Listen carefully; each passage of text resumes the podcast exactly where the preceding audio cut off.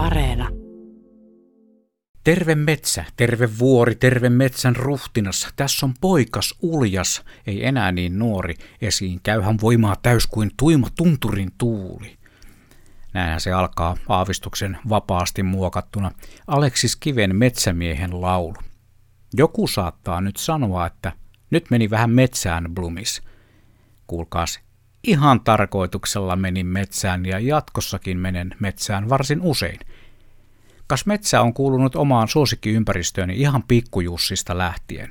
Erään eteläsavolaisen pikkukaupungin metsissä sitä tuli vietettyä aikaa melkoisesti silloin aikanaan. Metsässä samoiltiin, seikkailtiin, siellä leikittiin sotaa, eikä meistä muuten tullut mitään vaarallisia väkivaltaa ihannoivia vaimonhakkaajia sotaleikkeistämme huolimatta – siellä samaisessa metsässä tutkittiin luontoa. Siellä kiipeiltiin puihin räksänpesille, rakennettiin majoja, ajettiin mopoilla ja vähän isompina jusseina metsissä juotiin ensimmäiset oluetkin. Lienee aika mahdotonta laskea, kuinka monessa metsässä olen elämäni aikana samoillut. Ja tässä kohtaa käyttäessäni verbiä samoilla tarkoitan käymistä metsässä sen enempää varsinaista samoilua harrastamatta.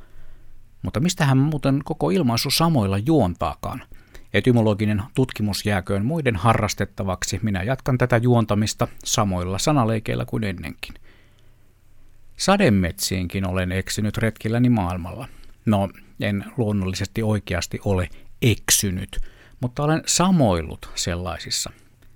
Ensimmäinen kosketukseni sademetsäluontoon tapahtui Itä-Usambarassa Tansaniassa aikanaan. Sademetsämaailma kaikkine äänineen ja tuoksuinen oli jotain ihan muuta kuin ne Veskarin metsät siellä kuuluisessa eteläsavolaisessa pikkukaupungissa. Sitten olen seikkailut muun muassa väliamerikkalaisessa sademetsässä Belitsessä, eteläamerikkalaisessa pilvisademetsässä Ecuadorissa ja palannut lopulta takaisin Itä-Usambaraan, kun siitä ensimmäisestä käynnistä oli vierähtänyt reilut 20 vuotta. Joka kerta sademetsä säväyttää, se koskettaa ja ennen kaikkea mietityttää. Lähinnä niiden säilyminen mietityttää sitä satunnaista pientä kulkijaa varsin paljon. Aika rajulla kädellä oli Inehmo hyötykäyttänyt osaa vierailemistani sademetsistä.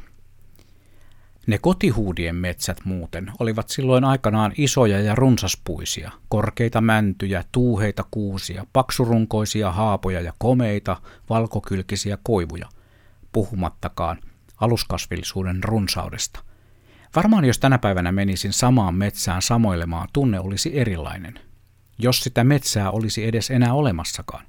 Aika paljon sen aikaisia metsiä on kaadettu, tilalle on raivattu tontteja rakentamiseen ja niin monta metsää on kadonnut parempien liikenneväylien toteuttamisen yhteydessä – Tästä ei nyt pidä vetää johtopäätöstä siitä, ettei niitä metsiä olisi saanut hävittää, en minä edistystä vastusta.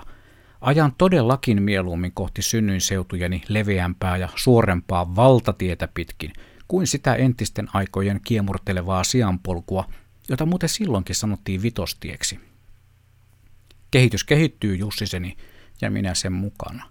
Mutta palataanpa takaisin metsään. Aleksis Kivi runossaan tervehtii metsää terve metsä ja niin edelleen. Mutta millainen on terve metsä? Onko puupelto myös metsä, siis sellainen istutettu suorissa riveissä samaa puulajia täynnään oleva alue, jonka aluskasvillisuus on edellisen kaadon jäljiltä vielä melkoisen raiskiotasolla? Onko se metsä laisinkaan? Onko terve metsä sellainen, jossa monitoimikone ei ole koskaan käynyt, sellainen, jossa moottorisaha ei ole koskaan pörissyt, tai peräti sellainen, jossa ei ole koskaan edes poka saha suihkinut taitavan metsurin käsissä.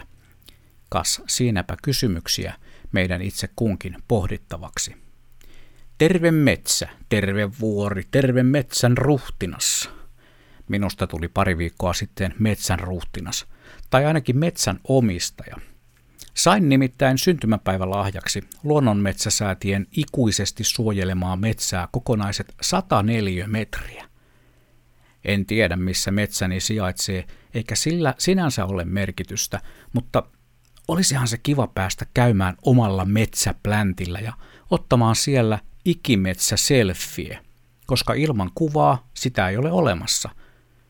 Koska En ole siinä omassa metsässäni koskaan käynyt, en voi siitä siis julkaista kuvaa Radio Suomen sosiaalisen median kanavilla, mutta julkaisenpa sen sijaan kuvan sademetsästä.